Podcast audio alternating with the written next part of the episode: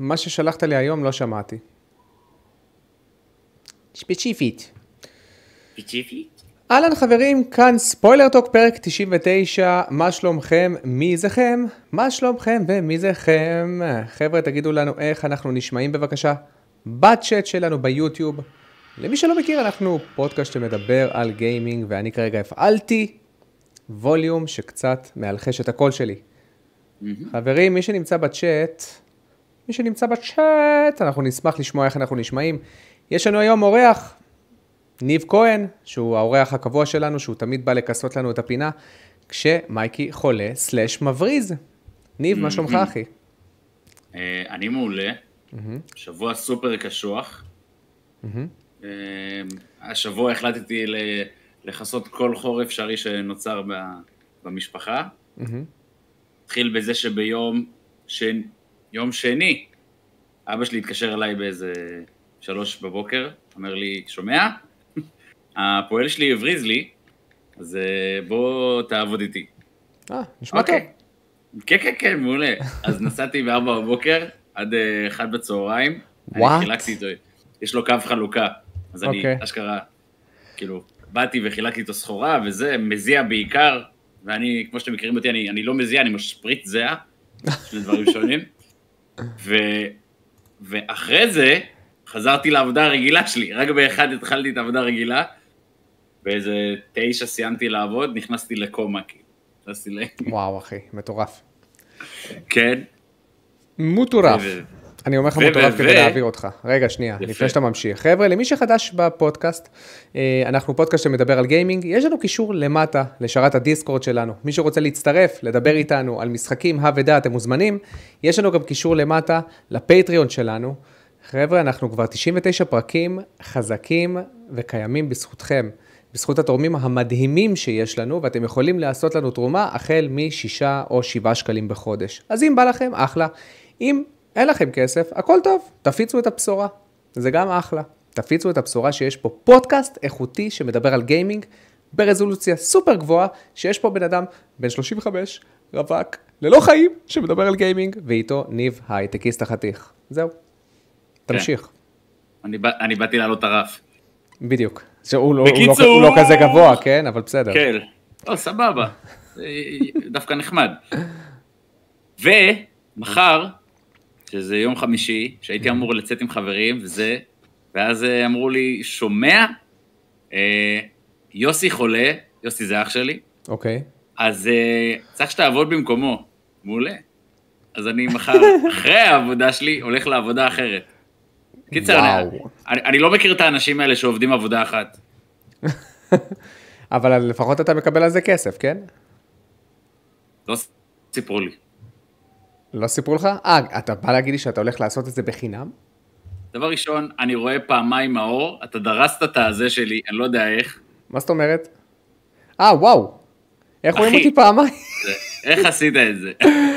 רגע, אבל זה מגניב, אתם מסתכלים אחד על השני, תסתכל לימין. חבר'ה, למי שמאזין, רואים אותי כרגע פעמיים. רגע, אני עושה turn off לקמרה. עכשיו זה בסדר? כן, מה עשית, אחי? אין לי מושג. יש לך? הכ- הווידאו לא היה פתוח בדיסקורד, ואז לחצתי על הווידאו, ופתאום זה... אה, כאילו, עלה, התעלה על הווידאו שלך. אבל שתבין, ניב, כשאני עכשיו מסתכל בדיסקורד, אני רואה שכאילו, אתה לא רואה אותי. כאילו, המצלמה שלי לא פועלת, אבל אתה בעצם רואה אותי, נכון? כן. וואי, איזה אוקיי. מזל שיש את ה... את ה... את ה skin הזה של ה background, כי בדיוק נכבה לי האור בחדר. אמרתי, אה. אין לי כוח ללכת להדליק אותו, יש אה, משהו דפוק. בחשמל. אתה נראה מצוין בחושך. חבר'ה, למי שרוצה להשאיר לנו שאלות בצ'אט שלנו ביוטיוב, אתם לוחצים שטרודל limited edition, בדיוק כמו שאברמי 18 אוחיון המקסים עשה, ואז אתם שואלים את השאלה עם סימן שאלה. אנחנו נדבר היום בעיקר על הנינטנדו Direct Mini, נדבר על מה ששיחקנו השבוע כמובן, ועל עוד איזה כתבה אחת קטנה, שוב פעם, חבר'ה, שבוע חלש, אין יותר מדי חדשות gaming חוץ מהנינטנדו Direct Mini, אה, אז בואו, שאלו שאלות, תכתבו לנו בצ'אט, בואו ותתחילו, אה, אתם יודעים, גם להיות חלק מהשיח. ובואו נתחיל את השיח, ניב, בזה שאתה תספר לי מה שיחקת השבוע, ונראה לי שאתה שיחקת משהו שגם אני שיחקתי. די, גם אתה שיחקת בשולה המוקשים? בדיוק, אחי. תקשיב, הגעתי לרמה מטורפת, אחי. אני... מטורפת. תקשיב, שולי המוקשים, כולם מדברים על המשחק הזה בתור המשחק של הילדות שלהם. נראה לי שיחקתי בו במצטבר שתי דקות, אולי. לא מבין את האפיל בכלל. אני מסכים איתך, כי אנחנו הכרנו כאילו משחקים אחרים, אבל בשביל כאילו להשלים את החסך, אני זוכר שהיה לי איזה, איזה חצי יום, נתתי איזה כמה שעות, ניסיתי להבין את המשחק. Mm-hmm. כי הייתי חייב, הייתי חייב כאילו להבין מה, מה הפסדתי בילדות. לא הפסדתי הרבה. לא הפסדת הרבה. לא, לא. אנחנו נהנינו יותר. חד משמעית. אנחנו גדלנו בדור ה-8 ביט, 16 ביט, אתה יודע, כאילו, כשהמשחקים נהיו טובים ומלוטשים. לא ניסיוניים כמו בתקופת ה... בשנות ה-70. אז זה משחקים שכאילו, כביכול כל אחד יכול להתחבר, זה המשחקי הכי light שאתה יכול למצוא. הם משחקים שהגיעו עם המחשב. כן. כל הסוליטר, זה. בקיצור, אני שיחקתי... לעניין. בצבי הנינג'ה, אם אני לא טועה, הגעתי לאיזה שלב שמונה, משהו כזה. צב צב בי צב בי הנינג'ה, צב צב בי צב בי, כן. תשמע, אני יכול להגיד לך שלדעתי, לפחות בינתיים, אני, אני מרגיש ש... כאילו, נראה לי שהתחלתי ברמה השנייה את המשחק. אני לא יכול להגיד שאני מרגיש שהמשחק עמוק מדי, לפחות ב playthrough הראשון. אני מרגיש שאתה יודע, אתה כאילו... אתה לא באמת, לא, אמנם אתה לומד קצת את, ה, את האויבים, את ה foot soldiers האלה, אבל מבחינת בוסים, אה, אני לא מרגיש שאני לומד אותם, או כאילו, אתה יודע, ניגש אליהם באיזה צורה מסוימת, אתה יודע, זה, זה מכה, מכה, מכה, להתחמק. סופר, וכן, אתה מבין? אני, אני לא מרגיש שיש לי את האופציה תוך כדי ריצה ראשונה, באמת ללמוד מה האנימציות של הבוס, ו, ו, וכאילו לשפר את המשחקיות שלי, אתה מבין? אה, אבל האמת שזה משהו שבכללי קצת אולי בעייתי ב beat 'em up, כי אני הרגשתי את אותו דבר גם ב Streets of Rage.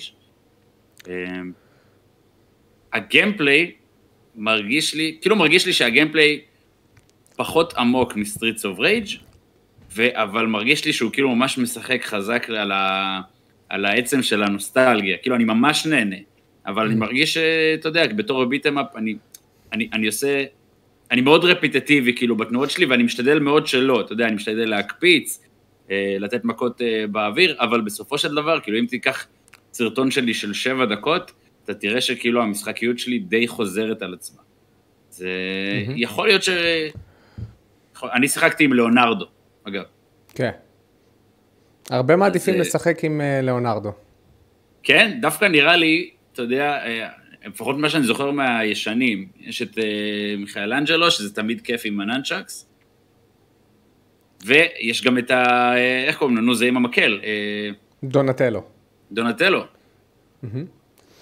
טוב, בגדול, אה, אני, אני, תשמע, אני נהנה, אבל אה, זה לא איזה משחק שעכשיו כאילו אני באטרף של יאללה, אני חייב אה, לשחק בו, זה, זה משחק שאני רואה שהרבה הרבה יותר כיף לשחק בו עם חברים, זאת אומרת, אם היה לי עכשיו, אם נגיד היינו משחקים באיזה, אתה יודע, משהו קבוע, אז, אז לגמרי זה היה מושך אותי לשחק עוד, אבל אתה יודע, משחק, משחק נחמד, אתה, אתה נזכר קצת באלמנטים של צבי הנינג'ה, המשחקיות, הגיימפלי כאילו מאוד חמוד, אה, וזהו.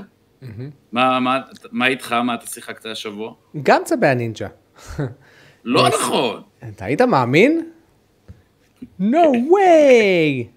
שיחקתי צבי הנינג'ה, אה, אני כבר בדרך לסיים אותו בפעם הרביעית. סיימתי אותו פעמיים. סיימתי אותו פעמיים ברמה השנייה, ואחרי זה סיימתי אותו ברמה הכי קשה, עם ליאונרדו שוב פעם, ועכשיו אני עומד, אני בדרך לסיים אותו ברמה הכי קשה, עם קייסי ג'ונס. שיחקת לבד?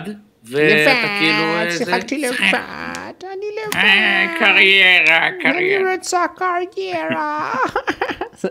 למי שלא מכיר, יש לי מישהי בעבודה שככה היא מדברת. Uh, תקשיב, אני מבין מאיפה אתה מגיע, אני חושב שמשחק ביטם-אפ ברן הראשון שלו לא מגלה לך 40 אחוז אפילו ממה שהוא מציע. כן הייתי ממליץ לך לשחק אותו גם ברמה יותר קשה, כי כשתשחק אותו ברמה היותר קשה, אתה תראה שהמשחק דוחק אותך לפינה ומאלץ אותך להיות יותר יעיל בתזמונים של המכות שלך. תגיד, כשאתה מתחמק, אתה מתחמק לעבר האויב? כי זו אסטרטגיה סופר יעילה, שאני שמתי לב שהרבה אנשים לא שמו לב אליה. זאת אומרת, אה, שאתה לוחץ על? כפת... שאתה לוחץ על הגלגלון, על כפתור הגלגלון, שאתה בעצם מתגלגל, שהוא נותן לך invincibility frame לאיזה שנייה. אה, אתה משתמש בו הרבה? כן, אבל האמת שלא שמתי לב שאני בתכלס יכול כאילו לכוון לאן אני זה, זה בדרך כלל כזה, אני משתמש בגלגלון, ואז מכה, ואז הוא כאילו מתמגנט לאויב. אוטומטי, נכון. אבל הגלגלון הוא, הוא די גאוני לדעתי, כי למשל בבוסים, הרבה מהבוסים, האסטרטגיה הכי טובה מולם זה פשוט להידבק לגוף שלהם. ואז אתה צריך לשים לב לטלגרפיה של הבוס, ואיך שהבוס בא לתת לך מכה, אם אתה לוחץ גלגלון בזמן, אתה כאילו יכול לתת לו קומבו, קומבו, קומבו, קומבו, גלגלון, להמשיך את הקומבו, קומבו, קומבו, קומבו, גלגלון, להמשיך את הקומבו. ואז אתה בעצם יכול להישאר עליו ולהוריד לו בסט אחד איזה רבע כוח.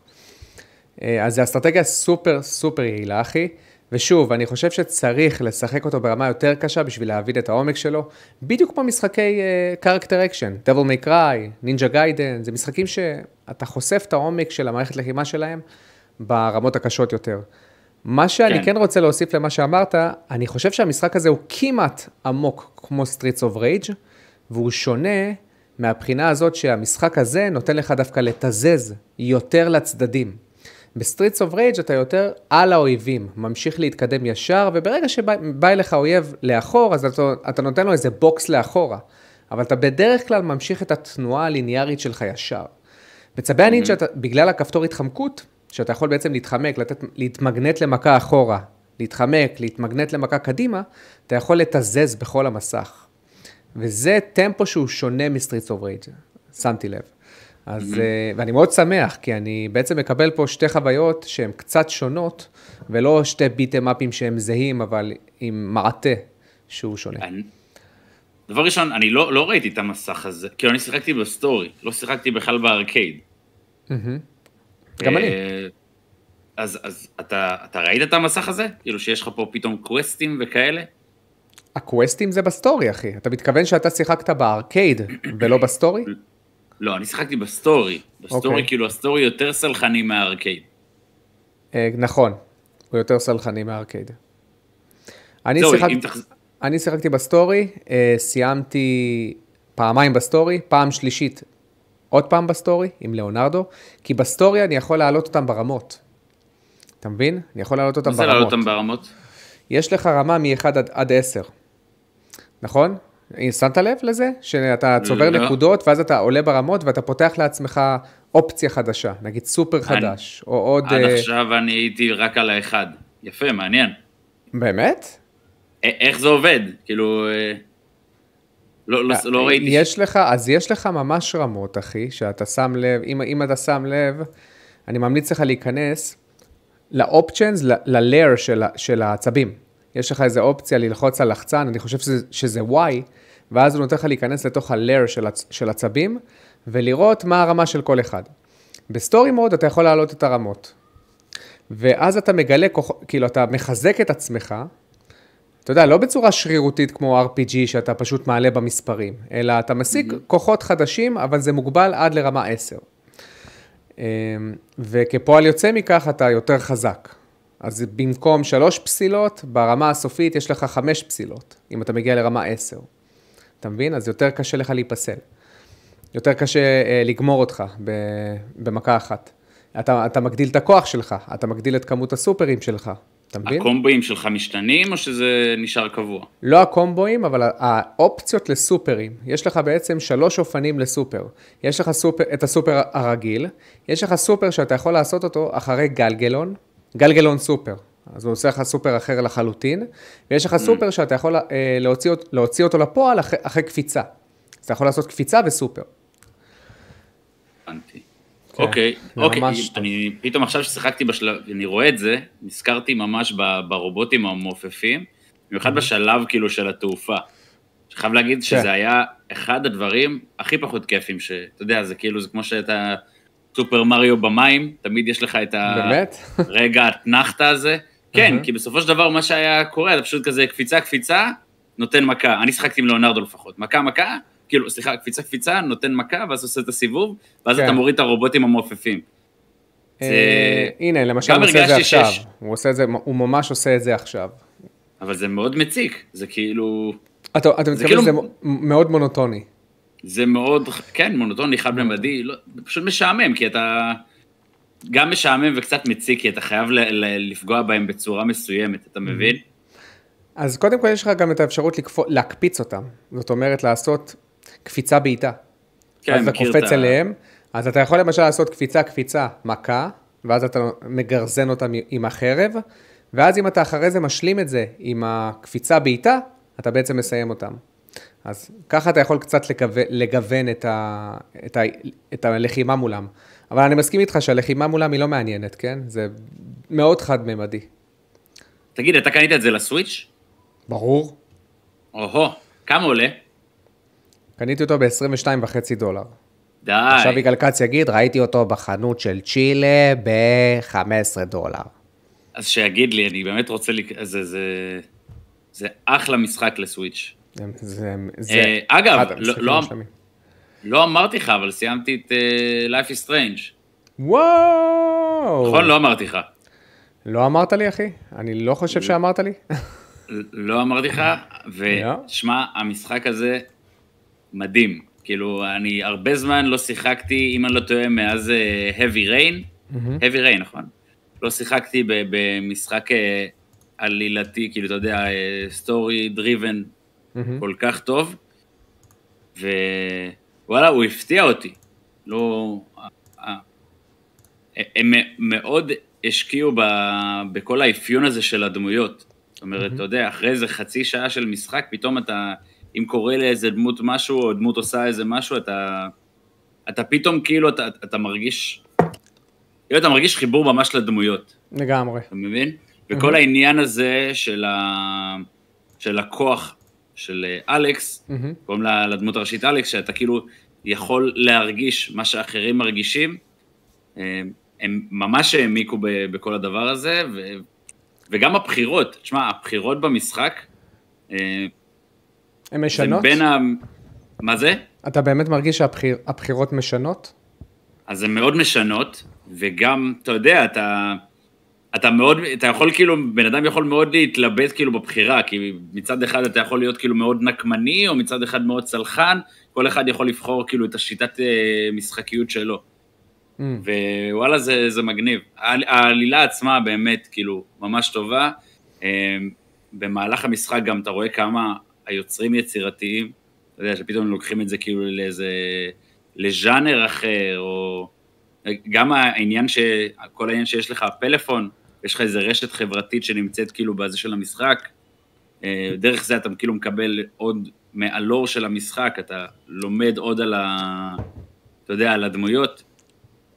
רואים שהשקיעו במשחק הזה באמת המון, אה, ווואלה, אני מחכה, אני לא יודע אם הוא יצא כבר, כל הקולקשן הזה של ה-Life is Strange הקודמים. כן, לגמרי. יצא כבר? לא שאני יודע, אבל אם מייקי נמצא בצ'אט, או מישהו בצ'אט, אז תעדכנו אותנו. טוב, חברים, שאלות בצ'אט. אנחנו עכשיו עונים על AM. אברמי 18 אוחיון שואל, מאור וניב, מה המשחק שאתם הכי מצפים לו ב-2023? אוף. טוב, לי זה מאוד קל. אני אתחיל? אני אתחיל. כן, כן. אני מאמין שהוא יצא ב-2023, Zelda Breath of the Wild, כמובן. Zelda Breath of the Wild 2, ברור שאני מצפה לו בכיליון עיניים, ובתקווה שנראה גם את מטרואיד פריים 4.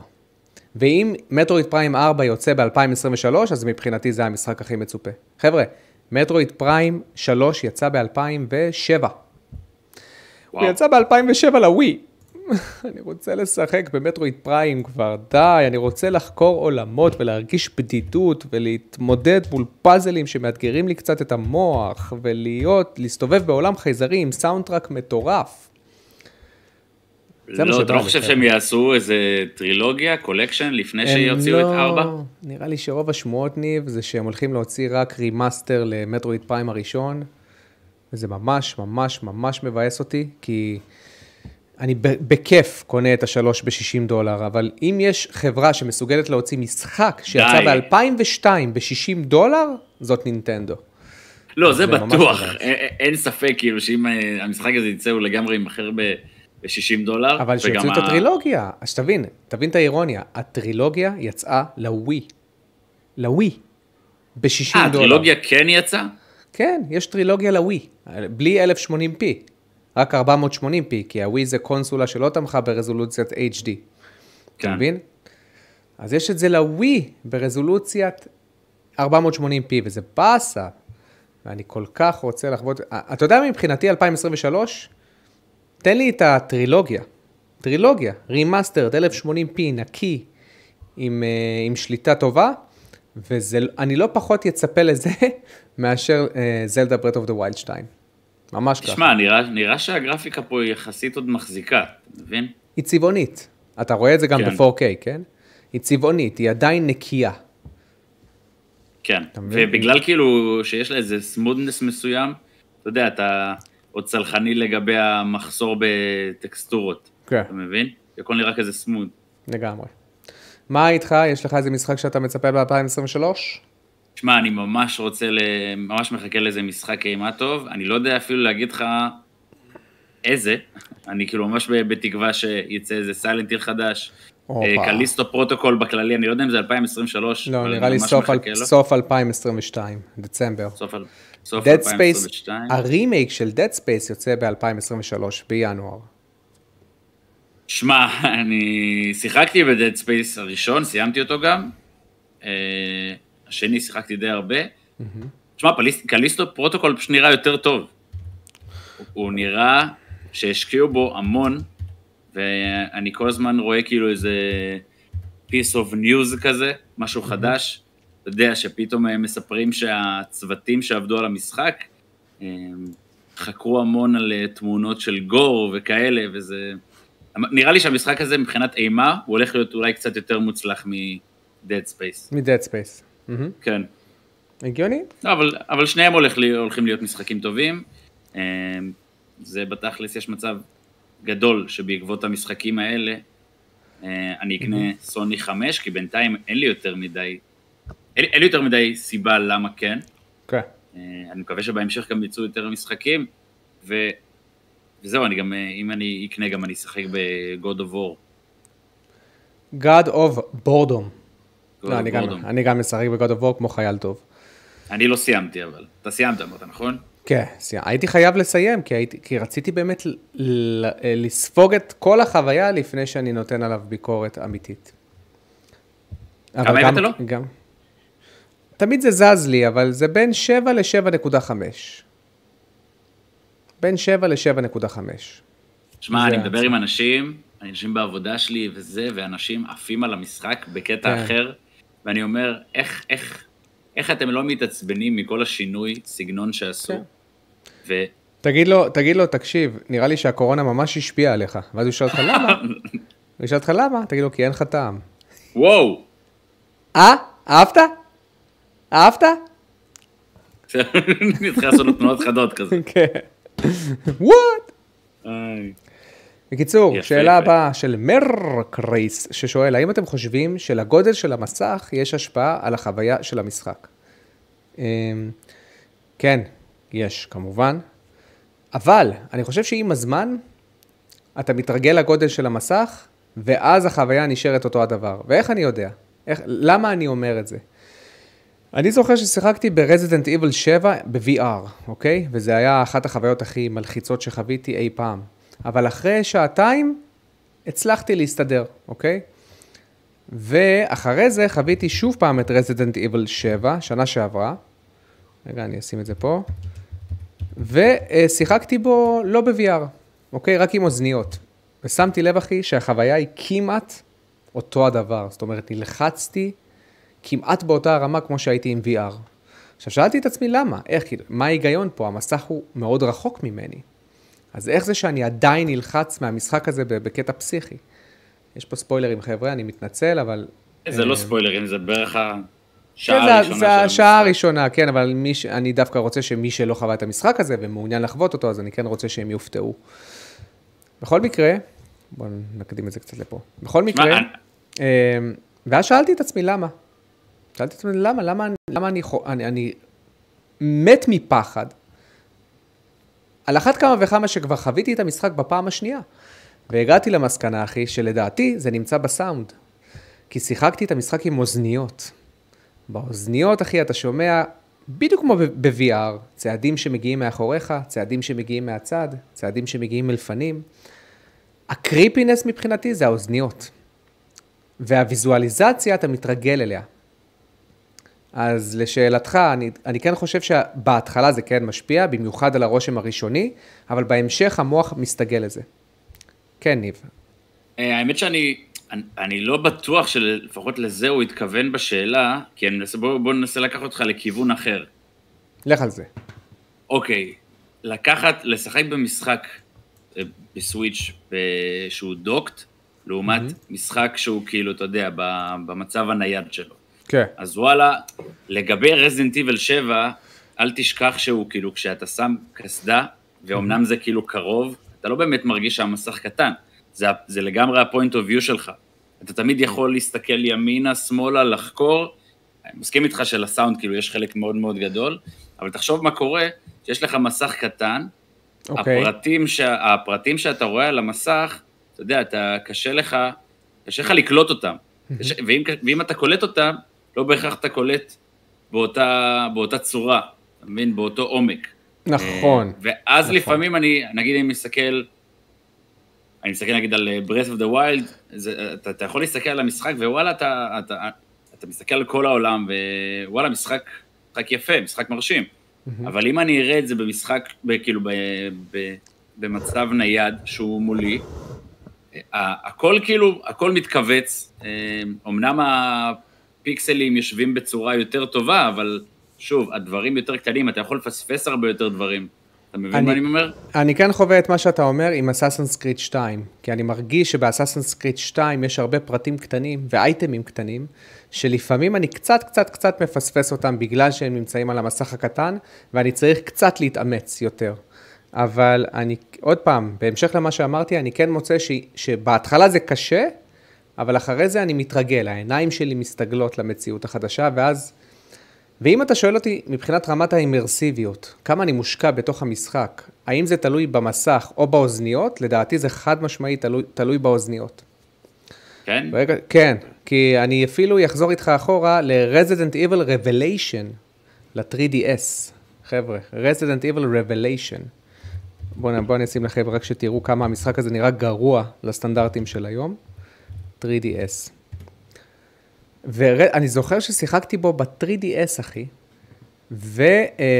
ופחדתי.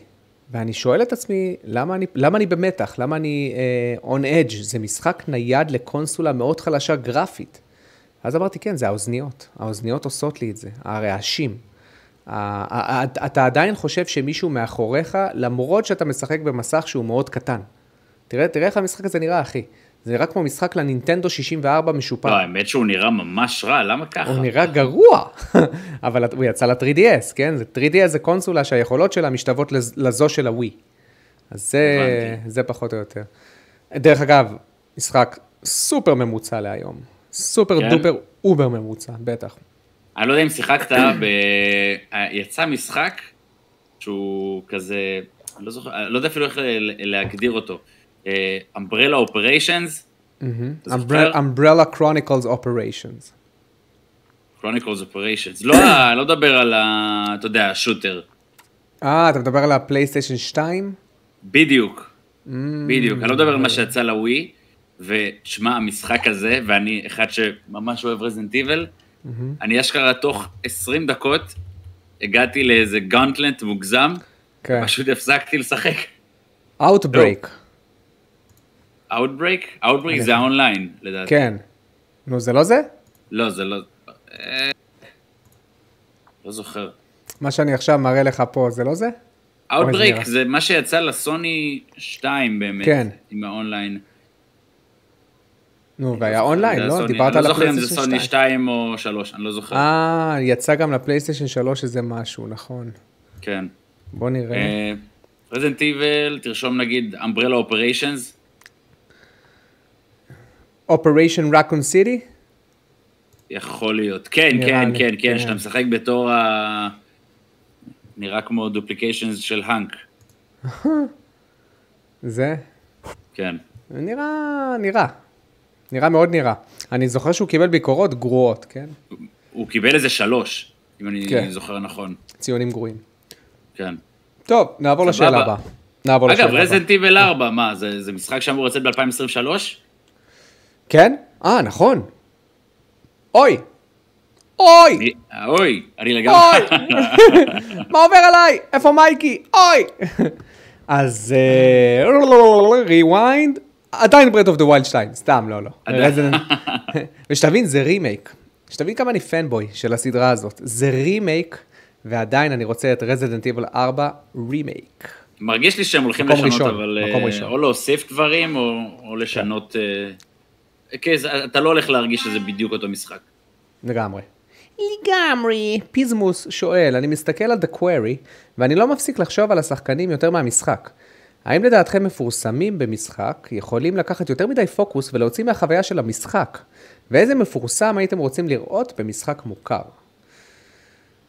יש משהו במה שאתה אומר, שזה... אה, אה, לא, אתה לא יודע מה, חושב, אני- כי זה לא אותו חושב. דבר כמו שחקן שמשחק בסרט, אתה אתה כן. רואה אותו כתפקיד, אתה לא רואה אותו, זה... שאגב, לא בדקווירי, אבל בדארק פיקצ'רס, יש אה, שחקן, אני אני לא זוכר איך קוראים לו, הוא שיחק גם ב... אה, המילרים, שחקן מעולה, ואתה אתה מהר מאוד פשוט נכנס כאילו ל- לעולם הזה של המשחק, אתה לא... זה כן. כמו שבסרט, אתה תראה סרט עם אותו שחקן יום אחרי יום, ואתה תגיד כאילו, אתה עוד תיזכר כאילו בתפקיד שלו. אני מסכים עם מה שאתה אומר, ויש לי דוגמאות בראש. סייבר פאנק, היה לך את קיאנו ריבס. מהר מאוד שכחתי שמדובר בקיאנו ריבס, ונשאפתי לתוך הדמות שהייתה מולי. אבל קיאנו אה. ריבס, אנחנו אמרנו שהוא לא משחק בכלל. הוא פשוט אה, על אותה דמות. מה זאת אומרת? קיאנו ריבס, כאילו, אתה יודע, זה מצחיק, אם אתה מסתכל על ג'ון וויק, על אה, זה, זה כאילו יש לו את אותו דמות. אותו דמות, כן, אותה דמות. כמו נכון. ליאם ניסן. בדיוק. תגיד, ליאם- ליאם ניסן משחק? לא, פשוט ליאם ניסן. כן, הוא הצ'אק נוריס המודרני, שפשוט נכון. הוא, הוא מאוד מאופיין. כן. כן, אבל אני לא חושב, ויש גם משחק בשם אונימושה 3, שהיה שם שחקן מפוס, מפורסם בשם ז'ן רינו, אם אני לא טועה. אה, ומייקי סיים אותו, אני רק ראיתי אותו מהצד משחק, ומהר מאוד אתה, עוד פעם, אם התסריט הוא טוב, אני לא חושב שזה אמור להשפיע ולהוציא אותך מהחוויה, כי אתה רואה מישהו מפורסם. מהר מאוד אתה מאבד את זה כשאתה נשאב לתוך, לתוך העולם. הנה, זה ז'אן רינו. תגיד, אתה זוכר? אוי, ש- בטעות כן, זה כאילו. אה, בטח שאני מכיר אותו. זוכר שיחק. אותו? הוא היה ב... כן, כן, כן. נש... אני חושב, איזה סרט עם ילדה קטנה, עם uh, שחקנית יהודייה מפורסמת ששיחקה בסטאר וורס. מה השם שלה? נטלי פורטמן? יפה. הוא היה בסרט עם נטלי פורטמן שהיא הייתה ילדה קטנה. די. וסרט אה. די מפורסם. שכחתי לא, את אבל השם תשמע, שלו. פה אתה לא... זה מה זה שונה מהעידן של היום. פה, אתה יודע, פה אתה עוד יכול להתבלבל בין גוש חימר לבין, אה, השחקן. לבין השחקן. אבל, שמע, עכשיו הכל נראה מטורף. הכל נראה סופר מציאותי. וכן, אונימושה שלוש זה כזה סטייל אה, דבל מקראי משולב עם מימה, נכון? מהמם. אני זוכר. כן, זה לא, זה כאילו תפאור- תפאורה של אימה. אבל זה לא באמת משחק אימה, זה משחק פאזל, שהוא לוקח אלמנטים מרזידנט איבל, בכל מה שקשור לבקטרקינג ולכאילו פאזלים שיש בו, ויש לו מערכת לחימה שהיא קצת, קצת, קצת מזכירה את סולס. אתה קצת צריך לתזמן את עצמך, לדעת מתי המכה מגיעה. זה לא מגיע לעומק של משחקי סולס, אבל זה מזכיר אותם קצת. עם מצלמה, לסוני- עם מצלמה מיושנת. לסוני 1 או 2? זה סוני שתיים. 2. כן, זה, זה מראה כמה המשחק הזה נראה טוב. לסוני אחד או שתיים? זה לבדיקת הריון או כן. סוני 2? לגמרי. פפה האק שואל, איזה ציון הייתם מביאים לעלילה נטו של Us 2? ולא אכפת לי מה תגידו על Us 2, כי הוא, טיט... הוא טלטל אותי ושינה אותי, ומאור, אבל אני נותן לו את החיים שלי ואת צורת ההסתכלות, אה, כאילו הוא אומר, אני נותן לו את הקרדיט לאיך שאני מסתכל על החיים שלי ועל העולם. אמ, איזה ציון היית מביא לעלילה של Us 2? הייתי מביא. לה חמש מתוך עשר. מבחינתי, חמש מתוך עשר. עלילה סופר מבולבלת, לא יודעת מה שהיא רוצה מעצמה. אמ, היה שם קטע cringe לא רוצה לעשות ספוילרים, אבל קטע כל כך cringe די, בפוסט. אבל זה לא באמת חלק מהעלילה, זה בסדר, היית, היה שם קטע שהוא cringe, אבל זה קטע בסדר. קרינג' ברמות, וואי, אוקיי? ושתבין, אני- רגע, שנייה, אני רוצה לחדד משהו, תשמור את זה. אה, אה, אה, זה לא שהיה לי בעיה עם מה שהם עשו בהתחלה. ממש לא היה לי בעיה עם זה, להפך. מה שהם עשו בהתחלה, האימפקט שלו היה מעולה. אבל כמו שמייקי אמר את זה, זה כתוצאה ממה שהמשחק הראשון בנה. זה לא שהמשחק השני הרוויח את זה. הוא פשוט רכב על העלילה המו- המופתית של המשחק הראשון, וכל מה שהם בנו שם, ואז בהתחלה של המשחק השני, כאילו, כאילו אתה, אתה, בא, אתה רוצה להגיד, בואנה, הוא, הוא גרם לי לרגש עוצמתי, ואתה אומר, לא, אם אתה חוקר את זה לעומק, אתה מבין שזה כתוצאה מהמשחק הראשון, זה לא מה שהמשחק השני בנה. מבחינתי, כשאני מסתכל על המשחק השני, כסטנד אלון גיים, אין שום דמות שנקשרתי אליה.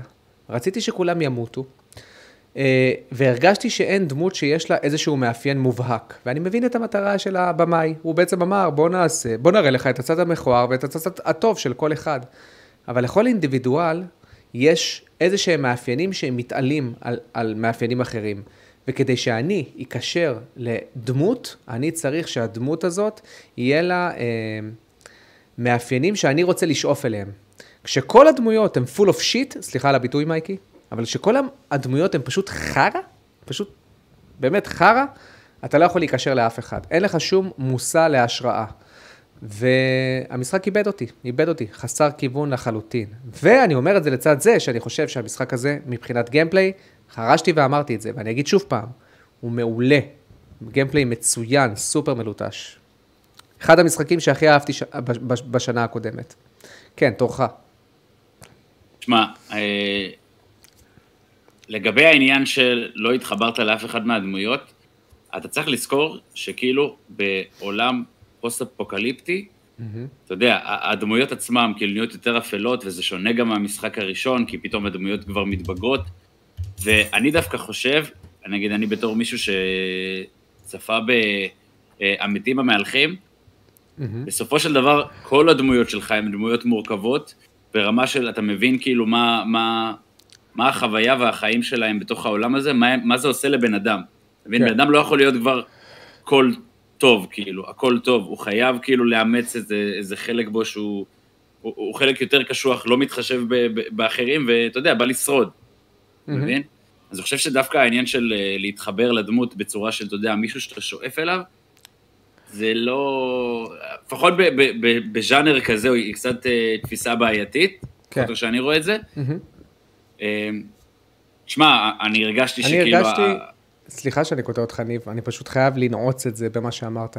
הרגשתי שאני צופה, אני חושב שזו התחושה שהייתה לי. הרגשתי שאני צופה בסרט snuff. אתה מכיר סרט- סרטי snuff? כן, בטח כאילו אני זה- מכיר. זה. זה, ס- זה סרטים מגעילים, אחי. זה סרטים שבאים להראות לך אלימות, גועל, בלי שום redemption. אתה מדבר על ה gameplay, אבל אתה אה, פחות מדבר לא. על ה... לא, אני מדבר על העלילה, נטו על העלילה. ה gameplay מושלם, שלמות. העלילה הרגישה לי כמו סרט snuff, אחי. כמו סרט אימה סנאפי, זול, בלי שום תקווה, מאוד כבוי, דארק, ו... ו... זה מה שהרגשתי, זהו, תמשיך. סליחה שקטעתי אותך, אחי, פשוט הייתי חייב. בסדר, שטויות. אה, תשמע, אני, גם, גם אתה וגם מייקי אומרים את אותו דבר, על כל העניין הזה של כאילו עולם שהוא דארק, אה, אני, אני דווקא מאוד אוהב את הדבר הזה. כן. אה, אני לא חושב שכל כל, אה, כל עלילה צריך להיות לך את ה... כאילו את האור בקצה המנהרה. בסופו של דבר, והעובדה שאני לא, לא, לא, לא באמת אומר ספויל, לא יודע אם אני אגיד את זה בכלל, לא, אל תעשה אה, ספוילרים. מעולה. אוקיי, בסופו של דבר, אני חושב שהעובדה שהם סמכו על העניין שאתה בעצם שיחקת בראשון, ואולי לא שיחקת במשחק הראשון, אתה יודע, שלא עבר הרבה מאז שסיימת אותו, אה, אני לא חושב שזה, שזה נקודת התחלה לא טובה. בסופו של דבר, המשחק כאילו מכניס אותך ישר, כאילו לאקשן, אה, ישר מזעזע אותך, ובסופו של דבר, כאילו, אני, אני חושב ש... אה, אני חושב שכאילו הם, הם לקחו את העניין הזה של, אמנם אין לך הרבה זמן, כאילו, ב, ב, בחלק ההתחלתי של המשחק, ואז אתה, אתה כאילו, עם, עניין של פלשבקים, אתה, אתה יכול באמת להבין איך הדברים, כאילו, אה, איך הפער הזה של איך שאתה מקבל, כאילו, בסצנה ההתחלתית, לבין, כאילו, איך שאתה עזבת את המשחק, כאילו, בסוף הראשון. אה, ו- ואני חושב שבכללי, כל העניין הזה של אה, חוסר סדר כרונולוגי, אני מת על העניין הזה של אה, חזרה לפלשבקים, ופתאום לקבל נקודת מבט של מישהו אחר, אה, למרות שבסופו של דבר לא, לא באמת הצלחתי להתחבר, הצלחתי עדיין להתחבר רק לנקודת מבט ספציפית. אני מאוד נהניתי, אני חושב שאולי היה אפשר לעשות כמה דברים כדי לגרום לך באמת להתחבר, כי אם אני לא טועה איך קוראים לה, דיינה, או הילד האסייתי הזה, בסופו של דבר אין לי איזה משהו שגרם לי להתחבר אליהם, אה, וחבל. וכן, תשמע, במשחק הקודם, אם זה היה מסצנת הפתיחה, זה המשחק הראשון, כאילו, אני יכול להגיד אה, זה, לא? כן, כן, כן.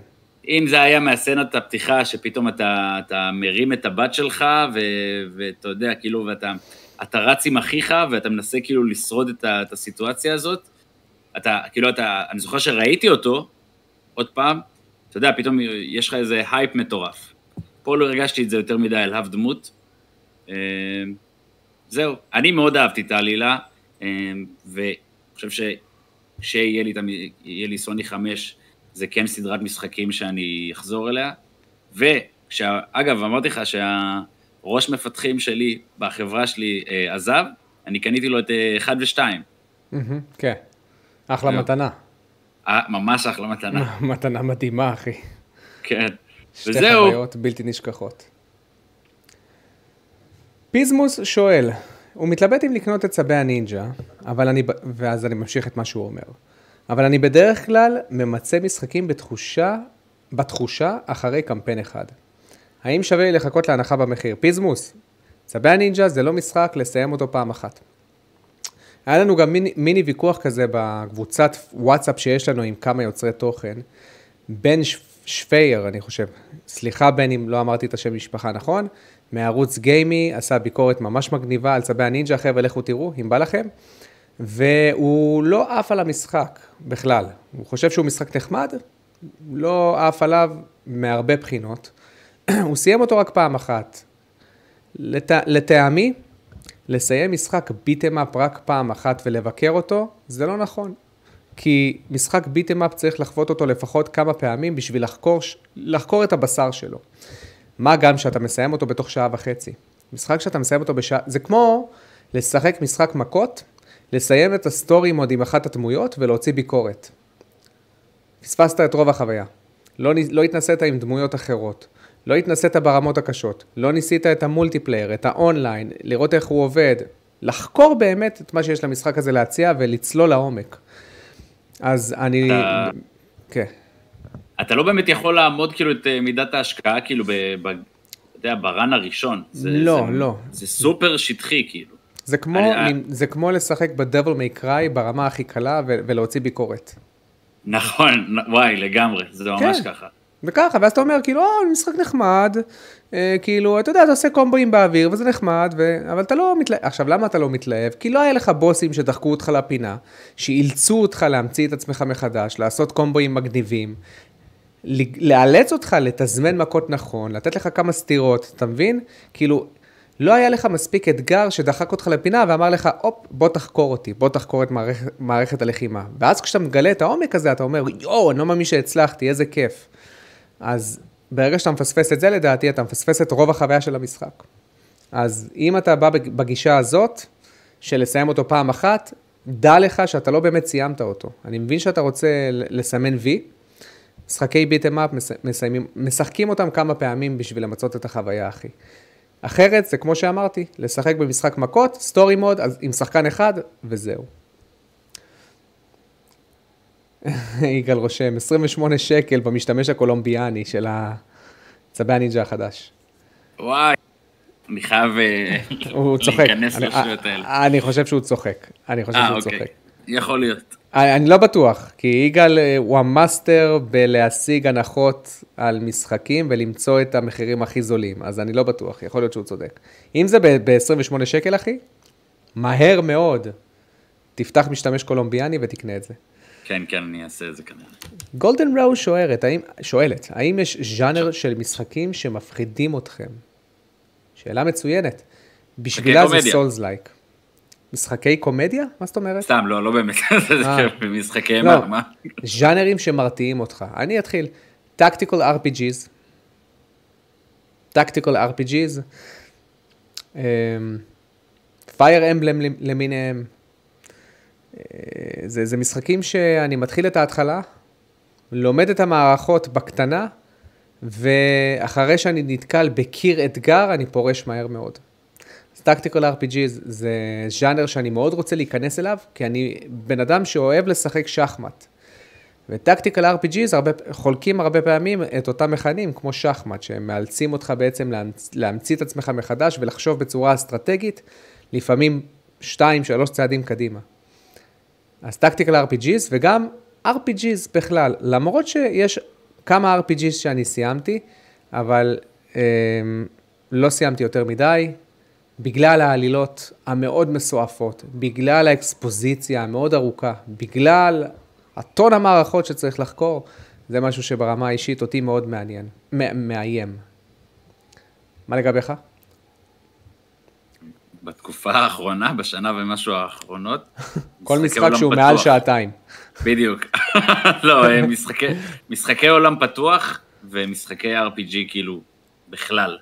כל משחק שאני לא יכול, אתה יודע, כל משחק שאתה דרוש בו איזה grind מסוים, זה משהו שדי כאילו מאיים. זה כנראה משחקים שאני אה, אתחמק מהם, או שאני אשחק, אולי אחווה קצת את העלילה.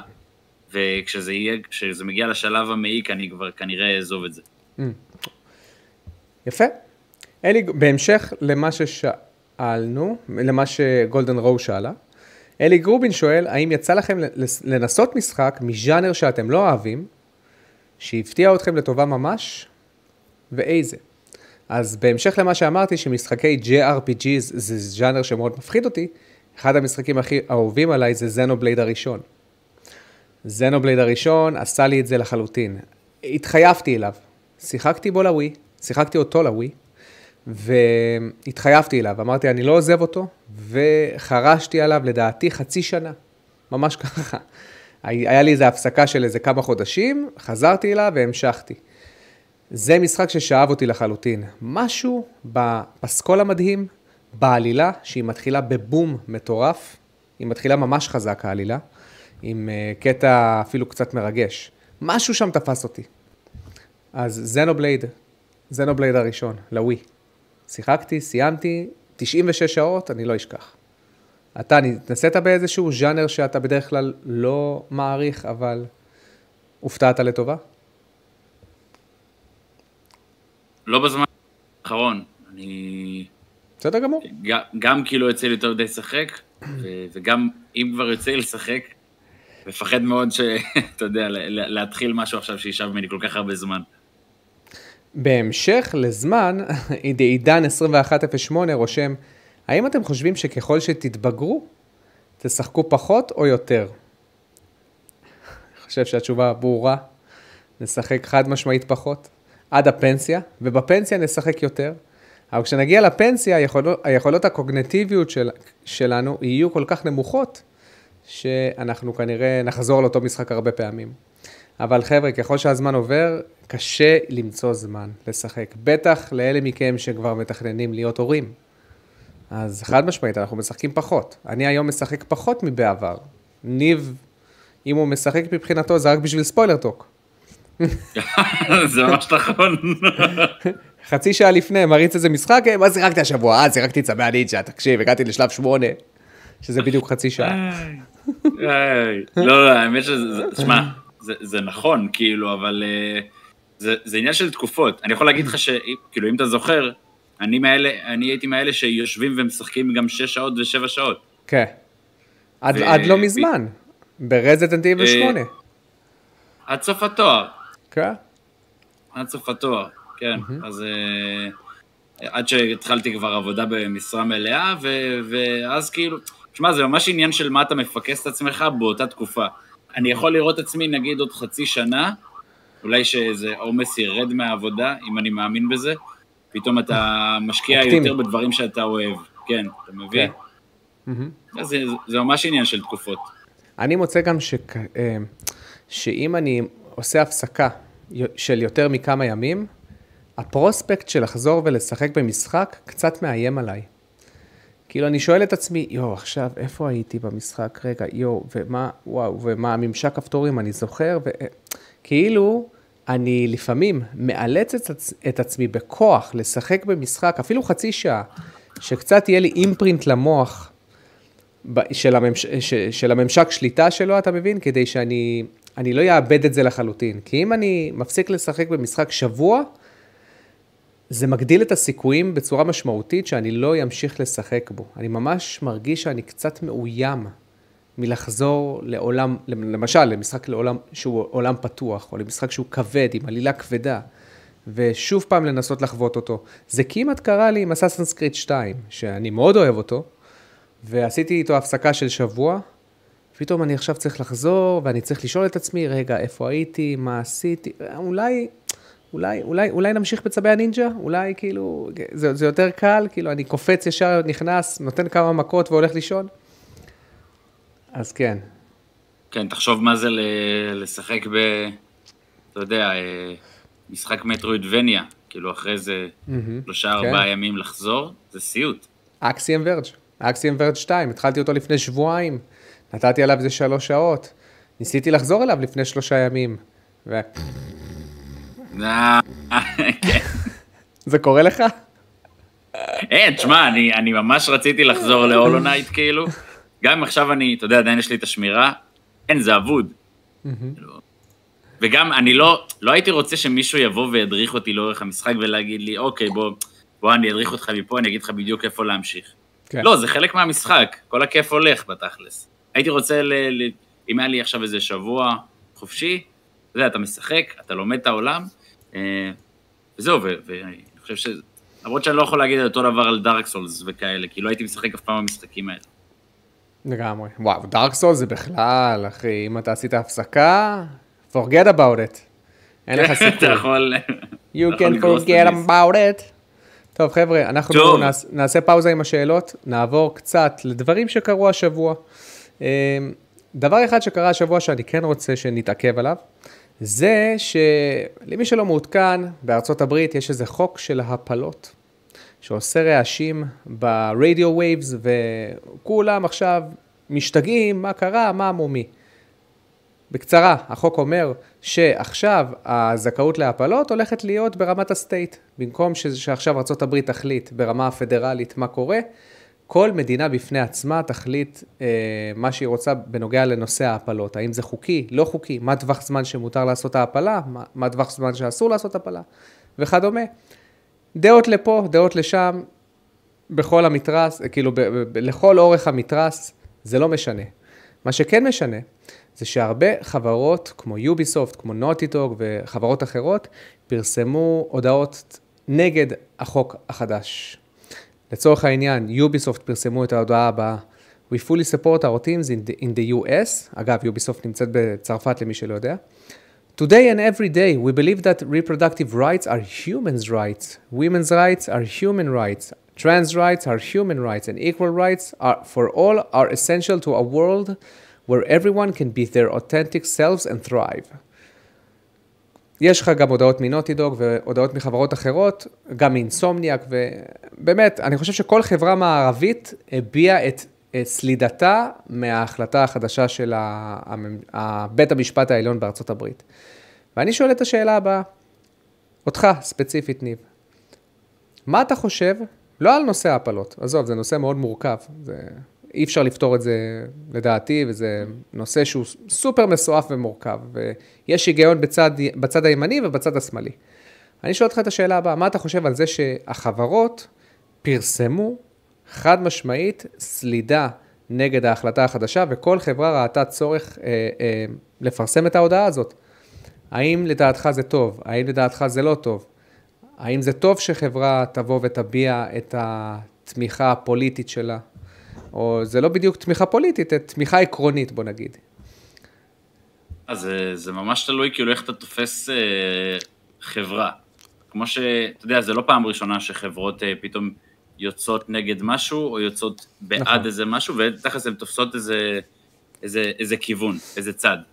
אה, שמע, אני חושב שלפחות הקריאה הזאת, היא לא, יכול, היא לא יכולה לפגוע כל כך בצד השני שלא מקבל את האמירה הזאת, כמו שדברים אחרים. כי בסופו של דבר, אם הם באים וכאילו מקדשים את, ה, את הליברליות ואת, ה, ואת הרצון, כאילו, אתה יודע, לאפשר,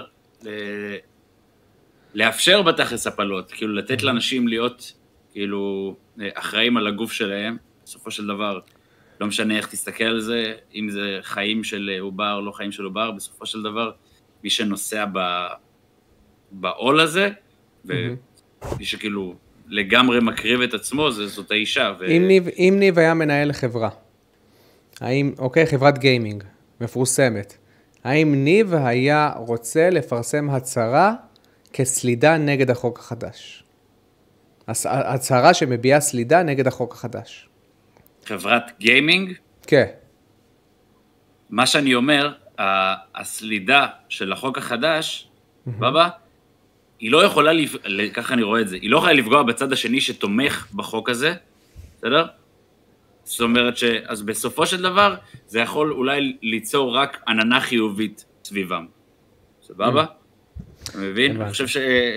אתה אומר, אנחנו מביעים בעצם תמיכה בצד אחד, בעצם העובדה שאנחנו מביעים את התמיכה בצד אחד, זה הצד השני לא ייפגע, זאת אומרת, הצד השמרני יותר, בצד הימני של המתרס הפוליטי, לא ייפגע.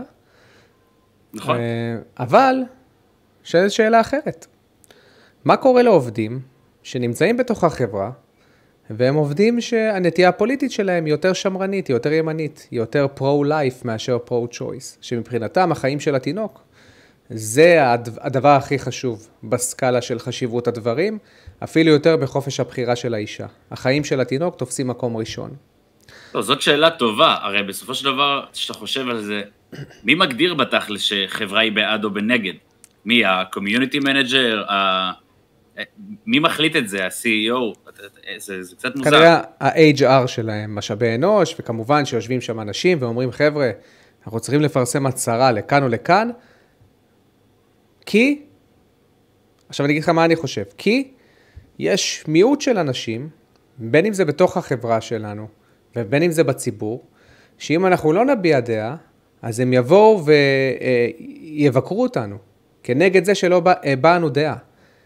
ואנחנו צריכים להביע דעה לטובת הקומץ המיעוטי הקיצוני הזה, אחרת, כמו שאמרתי, אנחנו נחטוף ביקורות ואולי גם חרמות מהצרכן הסופי.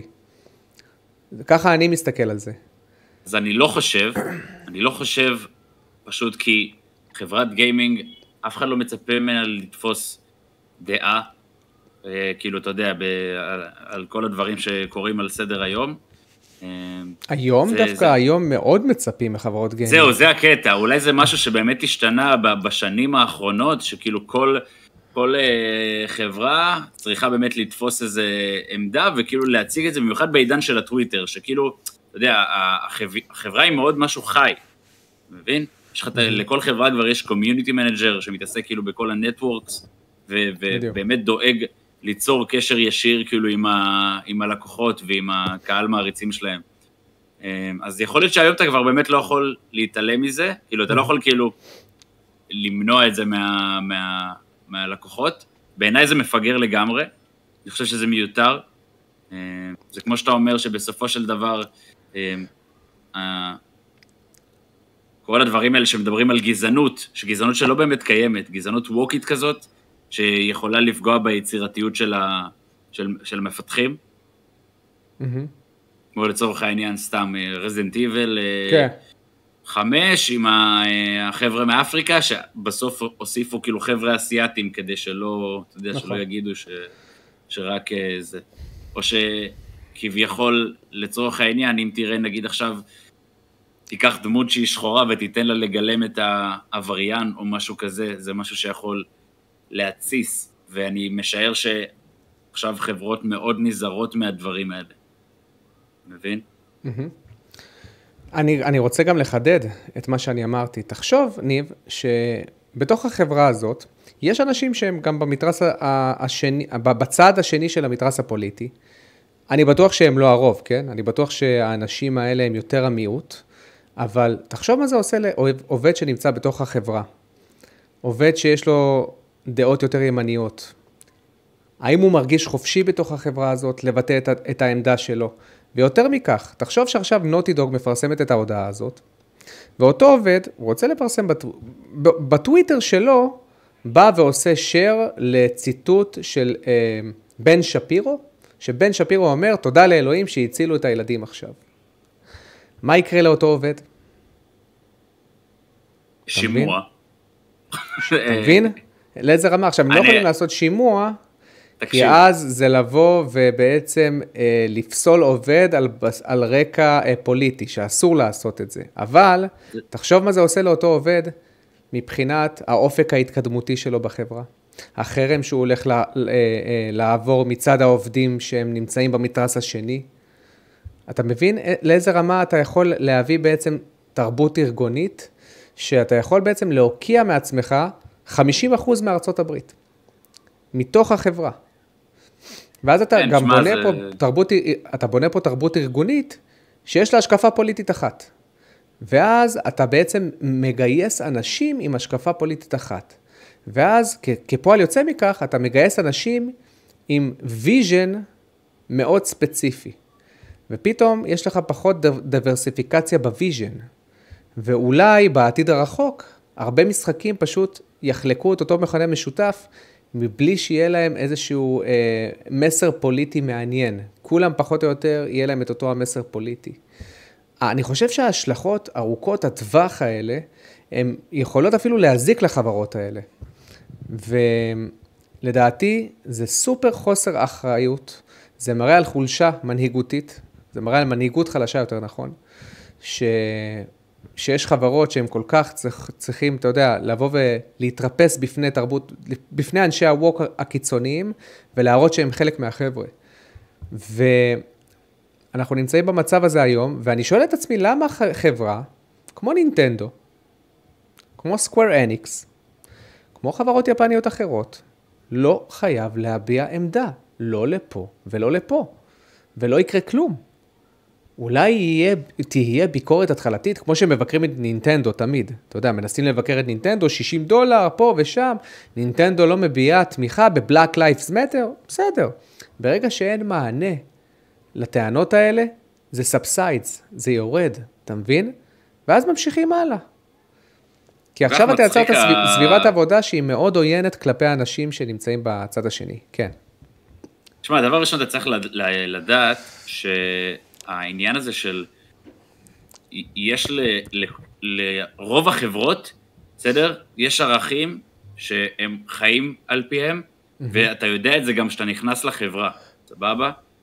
שואלים אותך את זה לפעמים ברעיונות עבודה, אתה יודע, אם בדקת את הערכים, בוא תגיד לנו בדיוק את הערכים, תגיד לנו תספר לנו איזה משהו שיכול לגרום לנו להבין דרך הסיפור שלך, איך אתה מאמין בערכים ואיך הם משתלבים בחיים שלך.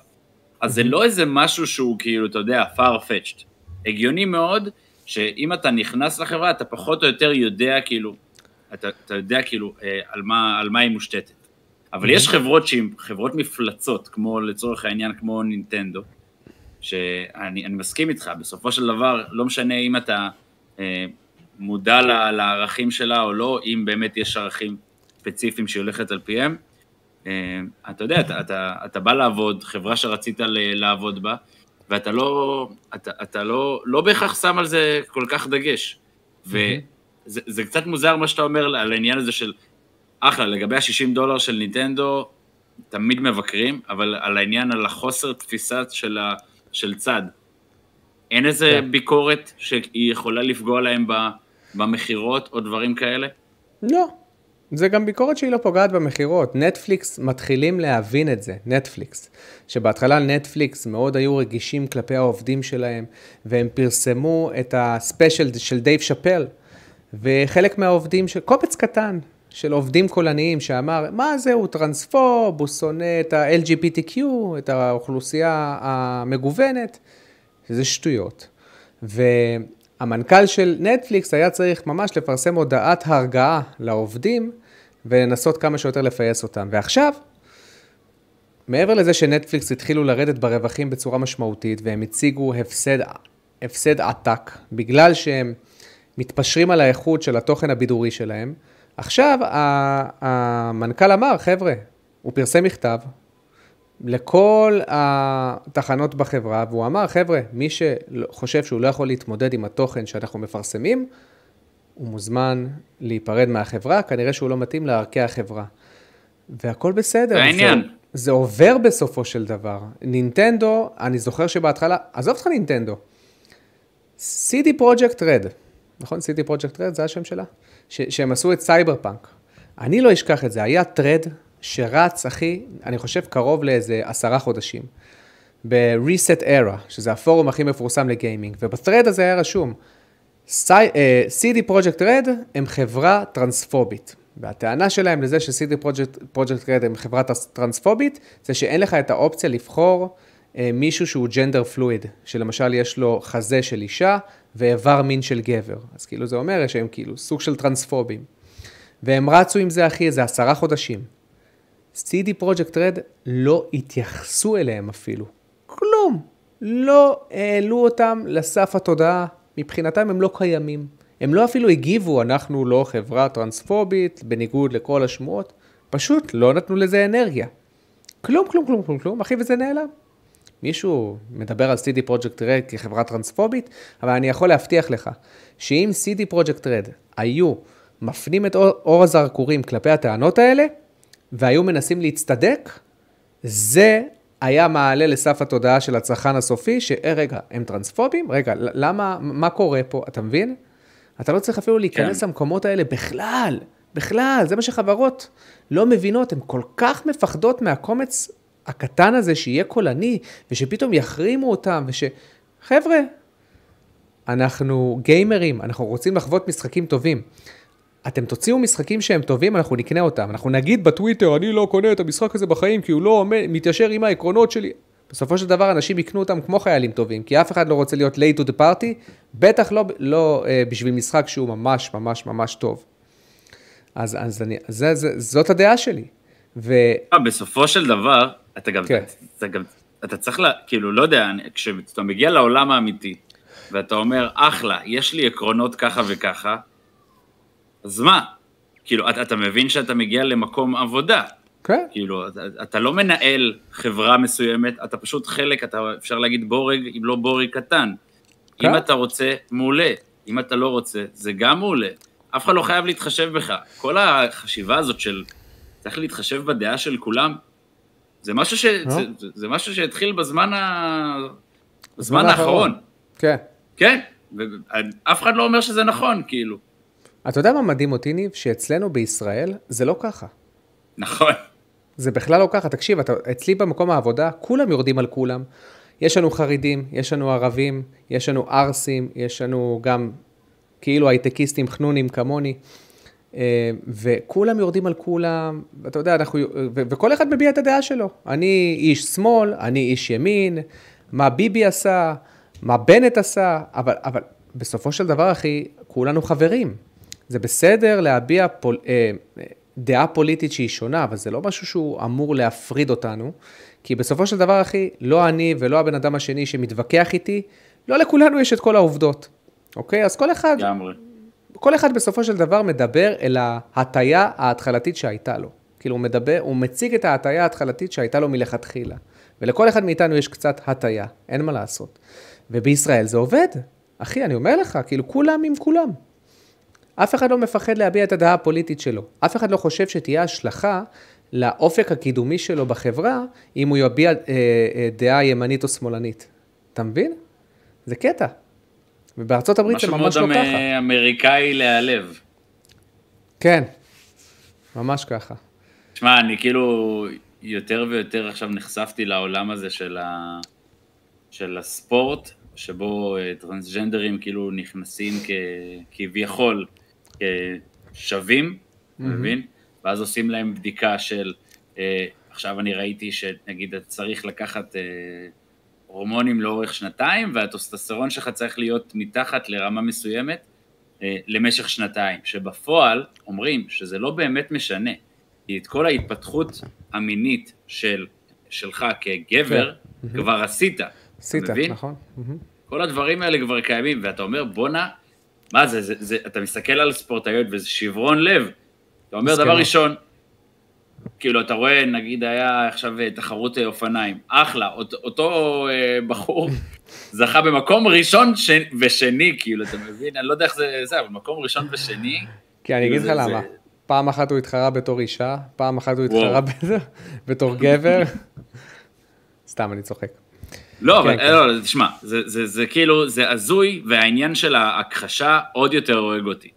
כאילו, אני כבר מתחיל לחשוב, לאכול סרטים בראש, אתה יודע, יש אנשים שהספורט בשבילם זה החיים, אני כבר מתחיל לאכול סרטים, שאני אומר, אולי יש ספורטאים שמוכנים לקבל עליהם את העול, בשביל, אתה יודע, עדיין להיות שם, כאילו להיות ספורטאי אולימפי לצורך העניין. אבל כן. בסופו של דבר, אתה יודע, זה גבר שעשה את ההמרה, אבל זה עדיין להיות ספורטאי אולימפי. יש uh, uh, טרנסקסואל אולי הכי מפורסם בשם קייט, קייטלין ג'נרס, אני חושב, שהיא בעבר הייתה, אם אני שחיינית? זוכר נכון, לא שחיינית, היא הייתה מתחרה באולימפיאדה. היא זכתה במדליה כלשהי. והיא אומרת, היום היא בת 60 פלוס, והיא אומרת... אה, אימא של אה, קים קרדשיאן. נכון, נכון. אוקיי, נכון. סבבה. איך קוראים לה? קייטלין ג'נרס? קייטלין ג'נר, כן. קייטלין... קייטלין ג'נדרס, what? לא, what? קייטלין, בוא נראה. מה, למה לא מוצא אותה? לא ג'נקינס. לא יודע, בטח זה ימצא לי עכשיו. G-E-N-N-E-R. הנה, זאת קייטלין ג'נרס. והיא חד משמעית אומרת, חבר'ה, אני הייתי גבר, עשיתי המרה לאישה, אה, והעובדה שמאפשרים לאנשים שעברו אה, ניתוח מין, להשתתף בתחרויות של נשים, זה פשע, פשע כלפי נשים, זה מוזיל חד משמעית את התחרות של נשים. ויש הרבה כאלה, אחי. פשוט הקיצוניים. זה הקיצוניים, אתה מבין, שנמצאים בכל מתרס. זה הקיצוניים שבסופו של דבר עושים לכולם. אתה יודע, זה מצחיק, כי אותם uh, גברים שעשו כאילו את השינוי, ואז הם אומרים, uh, רק שתדעו שהיחידים שמתלוננים זה רק uh, גברים. שבפועל, אם אתה באמת קצת חוקר, אתה מבין כאילו כמה האווירה בכל התחרות הזאת היא סופר אלימה כלפי נשים. זאת אומרת, כן, הם, הם, הם ממש לא נותנים להם כאילו את האופציה להביע את כן. עצמם או להביע התנגדות בעניין הזה. אה, וזה, זה, זה, זהו, אני חושב שאנחנו כאילו בדרך אה, לגמרי להרוס את הספורט הזה. ו... כן. אני, אני, אני, מאמין ש, אני, אני מאמין שנגיע למצב שאחרי זה המטוטלת ת, תשתנה לכיוון השני, ו... ואחרי זה אנחנו נתחיל לעשות תיקונים. אבל כן, כרגע מה שאנחנו עושים זה חד משמעית אה, לא טוב. לא זה טוב. גם מצחיק אותי שאתה יודע, זה כאילו, איך הגענו לשלב הזה, שאשכרה אתה צריך להסביר את העניין, איך אתה צריך להסביר את זה כן. בכלל? כאילו זה, זה משהו שכל בן אדם כאילו אמור לקפוץ לו לראש כמשהו הגיוני. כן, לא, אני חושב שכי זה הגיע למצב ש... אני חושב שהדור האחרון שגדל, ואולי גם דור לפ, לפניו, זה דור שגדל עם הורים כל כך מתירנים, אתה יודע שכאילו, אסור להרים יד על הילד ואסור לצעוק עליו אפילו, ואם הוא צועק עליי זה בסדר, אני צריך לדבר איתו ואני צריך להתייעץ איתו. ולדעתי, משנות התשעים, סוף אלפיים, הרבה ילדים גדלו בסביבה הזאת של ה over מתירנות, של ה... הילד תמיד צודק. מה שהילד רוצה, הוא מקבל. ואם הילד מתווכח, צריך להגיע איתו לרמת הרציונל. ו... וזה הוביל לדעתי דור שלם של אנשים, שהרבה מהם הם הנחמדות והרכרוכיות הרבה, משחקת אצלם תפקיד סופר מרכזי בחיים. יש להם פחד מסלידה חברתית, פחד מתחייה חברתית ברמה סופר קיצונית. ובגלל שיש להם פחד מתחייה חברתית, הם לא רוצים שמישהו אחר ירגיש את התחייה החברתית הזאת. ואז, וזה אומר שאם אתה לצורך העניין מרגיש משהו, אז זה בסדר, כנראה צריך לבוא ולעזור לך. וזה מגיע למצב שאתה אתה מסתכל עליהם כחלשים, הקורבנות. ואז אתה רוצה לבוא ולעודד את הקורבנות על חשבון האנשים היותר חזקים, במרכאות, היותר מקובלים בחברה. אבל אתה עושה over correction. זה כמו עם הפמיניזם, עשינו over correction לכיוון אחד. עכשיו אנחנו צריכים בחזרה להתאזן לכיוון השני.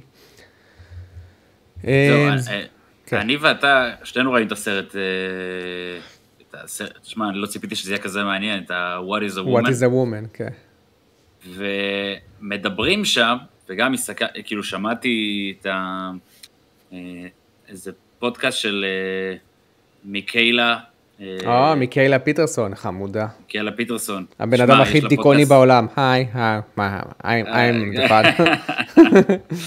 מאוד תכלסית ועניינית. היא מביאה אנשים סופר מעניינים, סבבה? אה, היא הביאה איזה מישהי שכתבה ספר על כל העניין הזה של הטרנסג'נדרים, ואשכרה מספרים על זה שאנשים, אחרי איזה כמה שנים, פתאום יכולים להגיע למצב של חרטה. ועכשיו כן. אני שואל אותך, אתה חושב שזה יכול, זה נשמע לך הגיוני בכלל, שכאילו, ברור. אנשים מחליטים עם עצמם, אולי, אוקיי, להשתלב בצורה חברתית, אתה יודע, היום באמת גם, גם המורים, גם הזה, פתאום, פתאום קצת נותנים להם אפילו איזה nudge קטן כזה של, אה, זה בסדר, פתאום אתה משחק, נגיד, אה, היא סיפרה שהיא היא הייתה מאוד tomboy בתור אה, ילדה. אתה יודע, אם היא הייתה חיה היום, יכול להיות שהיו אומרים לה, תשמעי, אוקיי, את מתחברת יותר לכדורגל ול action figures, אה, אולי אולי את אה, אה, יותר מזדהה כגבר. כן. ולא לא רק אתה- זה, מעודדים את זה בקטע של, את תתקבלי עכשיו למועדון האקסקלוסיבי של אנשים שמזוהים מינית עם הגוף שלהם, למרות שהגוף שלהם הוא אחרת. זה, זה מועדון מאוד מיוחד, כאילו זה, זה, זה מה שנרמז. כאילו בארצות הברית בעיקר, פה פחות. בארצות הברית זה ממש כאילו להיות מקובל, להיות פרוגרסיבי. אם אתה בן אדם שמזוהה עם אה, מין אחר, אתה מבין, עם מגדר אחר, אתה כאילו נעלה. אתה, אתה כבר עברת את תקופ, התקופה החשוכה של גבר ואישה. אתה הרבה יותר מתקדם מזה. זה מה ש... כן, תיאור לילדים. כאילו אה, הזיה. כן, אנחנו היום, אחי, אתה יודע שבארצות הברית היום, מבין הילדים, אני חושב, בין 20 ל-30 אחוזים, מז... בין 20 ל-30 אחוזים מזהים את עצמם כחלק מקהילת ה-LGBTQ. כן. ילדים. כן. כן. אתה יודע מה זה בין 20 ל-30 אחוזים? זה פסיכי. זה כאילו, כי, כי זה כבר נהיה המקובל. במיוחד במדינות הפרוגרסיביות. זה נהיה מאוד מקובל שהילד שלי, הוא כרגע חוקר את המיניות שלו. הוא לא יודע עדיין אם הוא יהיה גבר או אישה. אז אה, זה, זה, זה, זה, זה המצב שהגענו אליו כרגע. במעבר חד למשבר בזהות מינית, אנחנו נעבור ונסכם ממש בקטנה את הנינטנדו דיירקט מיני שהיה אתמול. אתמול חבר'ה פורסם נינטנדו דיירקט מיני עם כמה הודעות ממש חמודות. למי שלא יודע, אה, הולך לצאת מגאמן חדש. לא חדש, חדש ישן יותר נכון. אוסף של מגאמן באטל נטוורק, שבעצם הולך לקבץ את מגאמן באטל נטוורק 1 עד 6, משחקי RPGs למי שמעוניין, ופרסונה, פרסונה אה, 5, ופר, Royal, Persona 5 Royal, שזה בעצם הפרסונה 5 עם התוספות, פרסונה 3, Persona Golden, גם הולך לצאת ל Switch. אז למי שמעוניין זה אחלה. וזהו, חוץ מזה לא היה איזושהי הודעה יותר מדי מעניינת, שאני מצאתי לפחות ב Nintendo Direct. אתה לא ראית את ה Nintendo Direct, נכון? אה, לא, כן. האמת שלא. אני, אני כן יכול להגיד לך, אם בא לך, נסתכל קצת על Mario החדש. יש לך את Mario and? Rabbids. לא, לא, לא. Mario and Rabbids, Sparks of Hope, שזה בעצם המשך ל Super Mario tactical RPG. tactical, לא, סליחה. strategy RPG, נכון? זה הז'אנר. אה, זה לא party? לא, לא, ממש לא party, זה strategy RPG. הראשון יצא ב-2017 ל Switch והוא היה הצלחה גדולה, קיבל ביקורות מצוינות, אני חושב שהוא עומד על ממוצע 85. שמואל דיבר עליו לפני כמה ימים בהארדקורס, וממש אהב אותו. ותקשיב, הארדקורס. כן, אתה לא יודע, דימה רוכב עכשיו על הארדקורס, הוא לקח את המותג אליו, זה ואחת עוד קורה לחודש... הדבר הזה? כן, תתפלא, בערוץ של דימה. אה, אוקיי. בערוץ של דימה ביאללה בלאגן, אז יש פרק חדש של הארדקורס. אה, מדברים שם על, אה, אז, אז הם דיברו שם על, על, על המריו, Mario and Rabbids. בקיצור, המשחק הזה נראה ממש טוב, חבר'ה. מי שבקטע של strategy tactical RPG, אז זה נראה מצוין, גרפיקה מעולה, ואני חושב שזה יהיה אחלה משחק. זהו, אלה החדשות לשבוע הזה, חברים. אנחנו נעבור על כמה שאלות אחרונות. שאלו אותנו שאלות בכיף. חבר'ה, סליחה שדילגתי, אני יודע שהיה לכם כמה שאלות שלא עניתי עליהן, אבל בגלל שאנחנו מנסים קצת כבר לתקתק את השידור, יש לכם שאלות לפעמים, מה זה עמוקות? באמת, שאלות ששווה לחשוב עליהן. תרשמו אותן בדיסקורד, רובכם גם ככה חברים בקהילה שלנו. את השאלות העמוקות יותר, שצריך קצת לחשוב עליהן, אני אשמח אם תרשמו את זה בדיסקורד, ככה אנחנו נוכל לחשוב עליהן, נוכל קצת, אתה יודע, to strategize לפני שאנחנו עונים לכם על, ה, על התשובה. ובנימה זו בואו נעבור לשאלות האחרונות. בואו נראה. לבינתיים, רגע, נשים לכם משהו ברקע, שלא תראו את השאלות, כי זה קצת משעמם. רגע. אוי. איפה מייקי שיתפעל את הכל? אני רק שנייה חוזר. אין בעיה. חברים, אני שנייה אחת שם פה איזה משהו שלא ישעמם לכם, ואז נמשיך בשאלות. טוב. מאיר קריס התותח, אחד התורמים היקרים שלנו, שואל, האם כדאי לשחק במשחקי Dead Space, Dead Space כהכנה לקליסטו? לא, לא חושב אחי, תעשה הפוך. שחק קודם כל ב Callisto Protocol, אם ממש אהבת, תחזור ל Dead Space. לדעתי עדיף לך. למה עדיף לך? לא יודע אם אתה תסיים את כל משחקי ה Dead Space עד Callisto Protocol, וכשאתה הופך את זה למשימה, יכול להיות שאתה קצת פחות תהנה מהמשחק. כי כשיש לך טווח זמן מוגבל של עד דצמבר לסיים את כל ה-Dead Space, אז אתה כאילו הופך את זה לסוג של משימה. עכשיו, אם אתה בקטע של לחוות ארבעה משחקי אימה בטווח זמן של חצי שנה, לך על זה.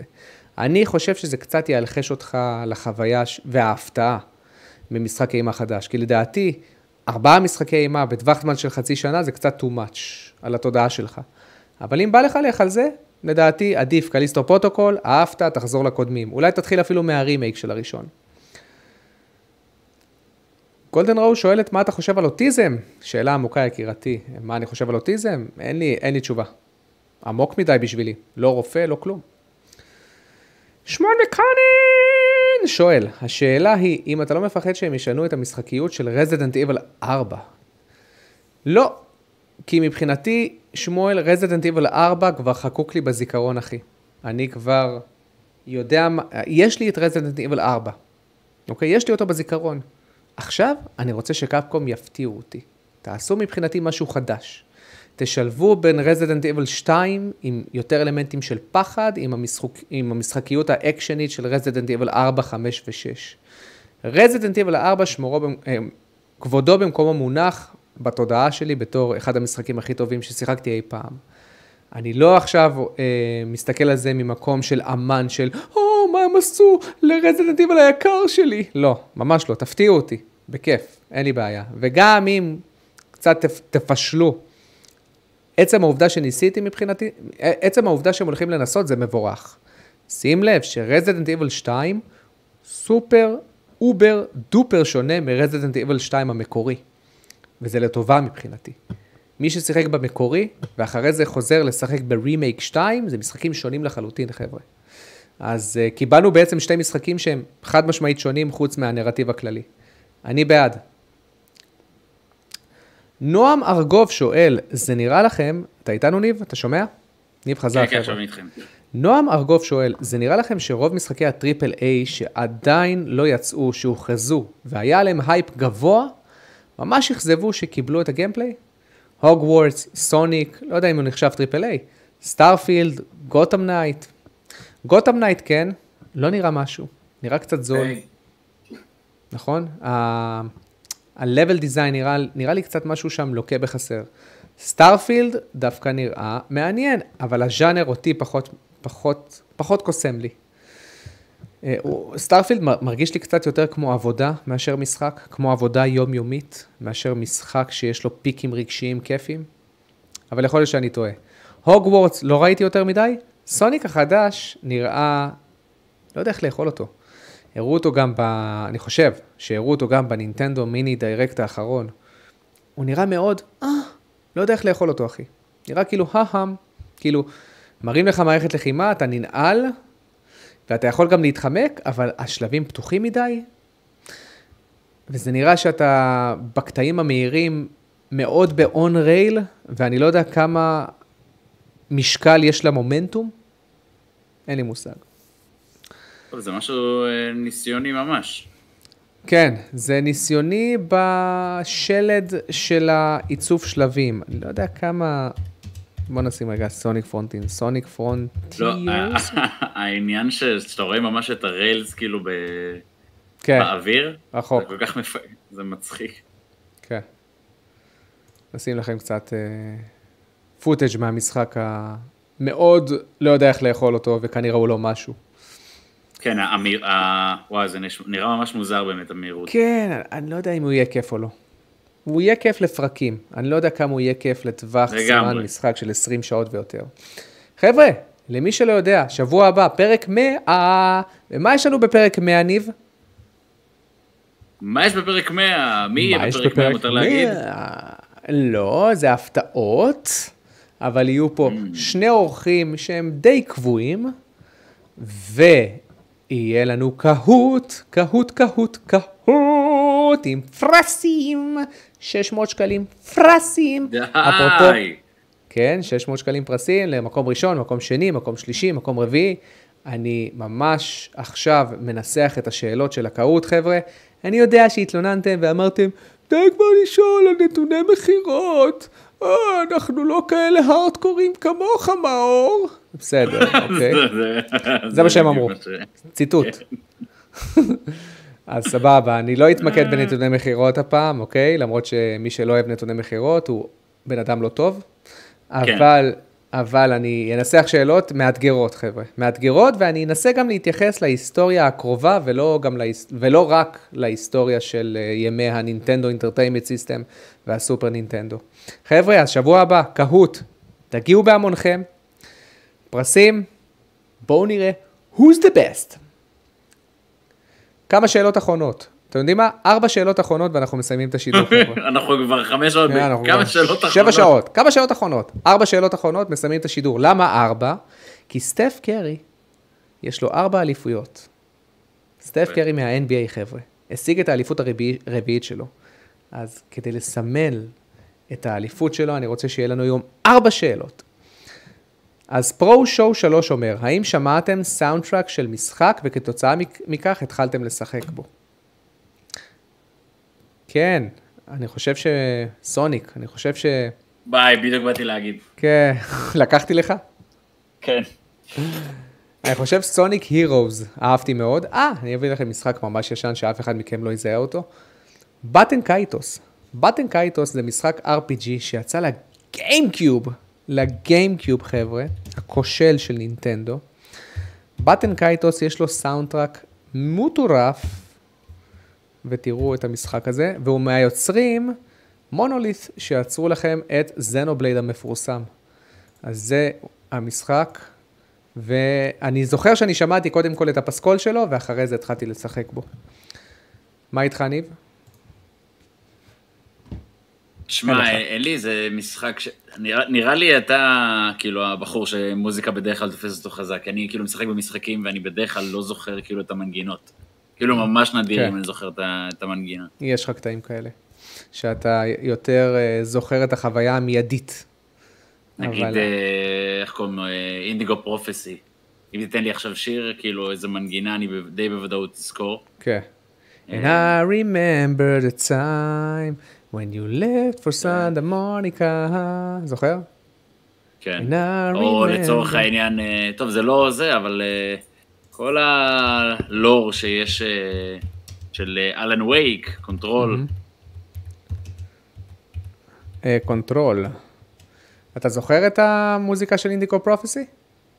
כן. סנטה מוניקה. תשים, תשים, תשים, רגע. תשים, תשים אוזניות, אתה שומע? אני שומע. חבר'ה, אינדיגו פרופסי, המשחק הראש... השני, אני חושב, של דיוויד קייג' הוא הראשון. משחק עם סאונדטראק בלתי נשכח. מייקי, זה בשבילך.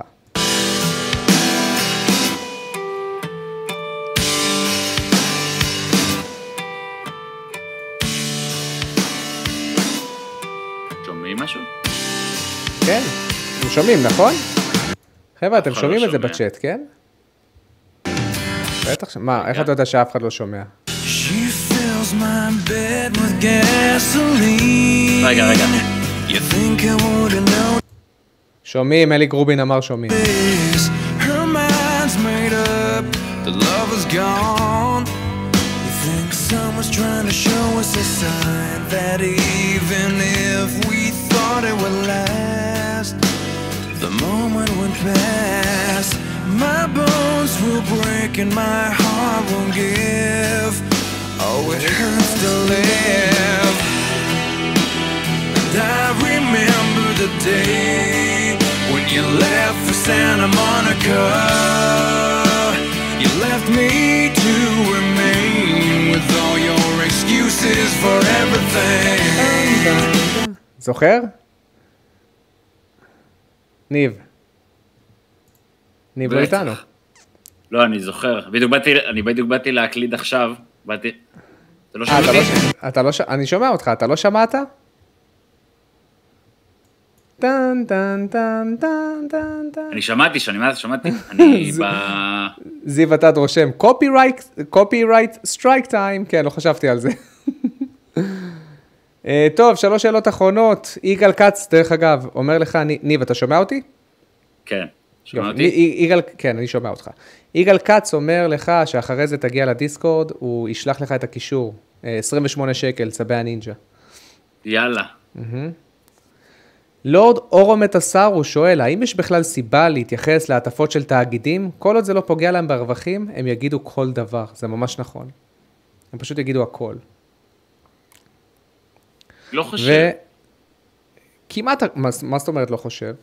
למה אתה לא חושב? שמע, אה, אני לא יודע, כאילו, אין, אין סיבה, בסופו של דבר הם כן צריכים לקבל, אה, הרי אחת לכ... לאיזה שבוע יש איזה, אתה יודע, יש איזה סוגיה מסוימת שכולם מדברים עליה כאילו ברשת. זה מאוד נפוץ כאילו כן. בטוויטר. לגמרי. אה, אני לא יודע, נשמע לי שאו שהם ילכו באמת עם, אתה יודע, עם, עם הרוב, או שהם ילכו באמת עם מה שהם מאמינים בו. נראה לי שהרוב. אני חושב, ש... אני חושב שברוב המקרים זה הרוב. כן. אה, יגאל כץ, נכון, שכחתי. בנינטנדו דיירקט הודיעו על ניר אוטומטה שמגיע לנינטנדו סוויץ' ב-30 פריימים בשנייה ונוכל לשחק בו סוף סוף בנייד. אה, מה דעתי על, אה, לגבי זה? אחי, זה אה, דווקא חדשה מגניבה, כן? ניר אוטומטה זה משחק שהוא שואב משאבים. בטח ובטח שמהסוויץ', כאילו, לא מהפלייסטיישן 4, כן? אבל לסוויץ', זה שהצליחו להריץ אותו על 30 פריימים, מעניין. מעניין. אני לא אקנה אותו, אבל מעניין. סיימת וש- כבר את ניר אוטומטה איזה פעם, פעמיים, לא? אה, עכשיו יגאל כץ יגיד, הוא לא סיים, הוא לא סיים את הסוף האמיתי, הוא סיים רק די. 75% ממנו, ואז מייקי הרס לו, והוא סיפר לו את הסוף. זה מה שהוא יגיד לך, זה מה שתמיד הוא אומר בדיסקורד, והוא איפשהו צודק. אבל אני מיציתי את המשחק אחרי איזה 20 ומשהו שעות. אני חושב ששמתי עליו 23 שעות. די, כמה אפשר לחרוש? אלי גרובין, האם יש לנו מלחינים אהובים? אני חלש בשמות. מי אתה? סתם. אני חלש בשמות, אה, אבל המלחין, המלחין הידוע של נינטנדו, שכחתי את השם שלו, איטיגקי. יש, איזה, יש להם מנחיל ידוע שיצר את הפסקולים של אה, מריו, של זלדה. המנחין, ש- המלחין של מטרואיד, גם מאוד מאוד אוהב, אבל אני חלש בשמות, אחי. חלש בשמות, אז אני לא יכול להגיד לך מלחין ספציפי. אני משער גם לך, ניב, שאין לך איזשהו מלחין ספציפי. אני בניתי עליך בתשובה של השאלה הזאת. כן. אז uh, אכזבנו. וטוב, שאלה אחרונה ליחיאל גיימינג, התותח, החמוד, שיש לו אחלה ערוץ, חבר'ה, עם ביקורות סופר מושקעות, כנסו לערוץ שלו, ככה עושים ביקורות, חבר'ה, תעריכו. אז בגלל שהוא הגיע ממש עכשיו, הוא, ש... הוא שלח את השאלה ממש בסוף, יאללה, נשאל את השאלה שלו. הגעתי הכי מהר שיכולתי. ניר אוטומטה ופרסונה מגיעים לסוויץ', המשחקים האהובים עליי בכל הזמנים. בנוסף לזינובלייד קרוניקולס כמובן, מאור, מה אתה חושב כיום על ניר אוטומטה? אני חושב שזה משחק שהוא gameplay מאוד פשוט, די פשוט, אוקיי? קצת רפטטיבי וחוזר על עצמו, עלילה מאוד מעניינת מבחינת הקונספט שלה, פסקול, אחד הפסקולים הכי טובים ששמעתי. ברנן, פשוט אחד הפסקולים הכי טובים ששמעתי, וכחוויה כוללת הייתי תוחם אותו לציון של 7.5. אני יכול להבין למה אנשים חושבים שהוא masterpiece, אני ומייקי אנשים שיותר grounded ל-gameplay, ומבחינתי ה-gameplay היה קצת פשוט מדי בשבילי. קצת פשוט מדי. והעובדה שאתה צריך לחזור על המשחק כמה פעמים, ובעצם לחזור על 80% מאותו החוויה שחווית, אה, הפכה כל פעם לפחות ופחות engaging. זהו. אה, פפ האק, אחי, אני יודע שדילגתי על השאלה שלך, אבל אנחנו חייבים לסיים את השידור, אנחנו כבר שעה וארבעים, חבר'ה, אנחנו שברנו את ניב פה, שבא ומילא את המקום של מייקי ממש בדקה ה-90. ניב, אחי, ממש תודה, אחי, שעזרת לנו. בכיף, בכיף. מאור, מתי תראה את הסדרה של קסטלוויניה בנטפליקס? ראיתי את הפרק הראשון. אבל, אבל זה לא, לא, זה, זה רק כאילו בונה את זה. זו סדרה ממש טובה. ועכשיו יודע. יוצא סדרת אה, המשך. אני יודע, אני יודע, אני צריך, אני פשוט, אחי, גם משחק, גם עובד עכשיו על ביקורת, אני כבר בשל... מתחיל להתקרב לשלבי סיום שלה, גם קורא ספרים, גם עובד, גם עושה ספורט, גם מוריד את הכלבה, אתה מבין? ואז בפנאי הקטן שיש לי, שהוא לא קשור לגיימינג, אני מקצה אותו בדרך כלל לכמה פרקים של The Office, איזה שלושה, ארבעה פרקים בסופש. יש לי לסיים את העונה השישית של Better Call Saul, שאני חולה על הסדרה הזאת, אחי. יש לי, עדיין לא סיימתי את בית הנייר. אני לא עדיין... נכון. כן, אני עדיין בשלושה פרקים האחרונים, אחי. אחי, תעזוב את כל הסדרות האחרות. I don't care at all, שמע. העונה האחרונה הייתה טובה. כאילו, לא יודע להגיד בעצם, זה לא איזה משהו שנתפס לי סופר, פשוט הסדרה הזאת ממש טובה. סדרה קומיקס, קומיקס, טלנובלה, פשע, זה ממש ככה הרגיש לי, היא מאוד קומיקסית והסטייל ממש מגניב אחי, איך שהם מציגים לך כל דמות, כאילו, היא מאוד מיוחדת, אבל לדעתי אחי בעונה האחרונה, הם מה זה הגזימו, הם כל כך הגזימו עם הסצנריו, הם לקחו את זה לקצה, וזה לד... אני כבר איבדתי את זה, כבר איבדתי את זה, כבר אמרתי, טוב, טוב, טוב, די, די, די, זה מוגזם, חבר'ה, זה מוגזם, והאמת היא שהיא קצת מאכזבת אותי. אני חושב שהעונה הכי טובה הייתה עונה ארבע, אני חושב. ארבע הייתה? הסתיימה? בפיק מטורף. כן, חמש. כן. הבנתי. זהו, חבר'ה, כן, אז... כן. אה, כן, כן, כן, נסיים את ה... זה בכן כן. תודה רבה שהייתם איתנו. חבר'ה, עוד פעם, למי שרוצה, למטה יש לנו קישור לדיסקורד. למי שבא, יכול לתרום לנו בקישור למטה אה, לפטריון. ותודה רבה שאתם הייתם איתנו בעוד פרק של לימיטד אדישן, ש... לא, לימיטד אדישן slash ספוילר טוק. ניב כבר הלך. לא, אני לא, חבר'ה. אני הבאתי את הסוויץ', למה אני... אני באתי בשביל... אה, יגאל, אחרי זה תעזור בבקשה לניב בדיסקורד. אפרופו דיסקורד, חבר'ה, תבואו תצטרפו, יש לנו קהילה מטורפת. שבוע הבא, עוד פעם, שבוע הבא, שבוע הבא, שבוע הבא, קהוט. קהוט קהוט עם פרסים 600 שקלים, פרסים, חבר'ה, אתם מוזמנים לבוא ולהצטרף אלינו. תודה רבה שהייתם איתנו, פרק 99 is in the books, פרק 100 שבוע הבא, יהיה בואו!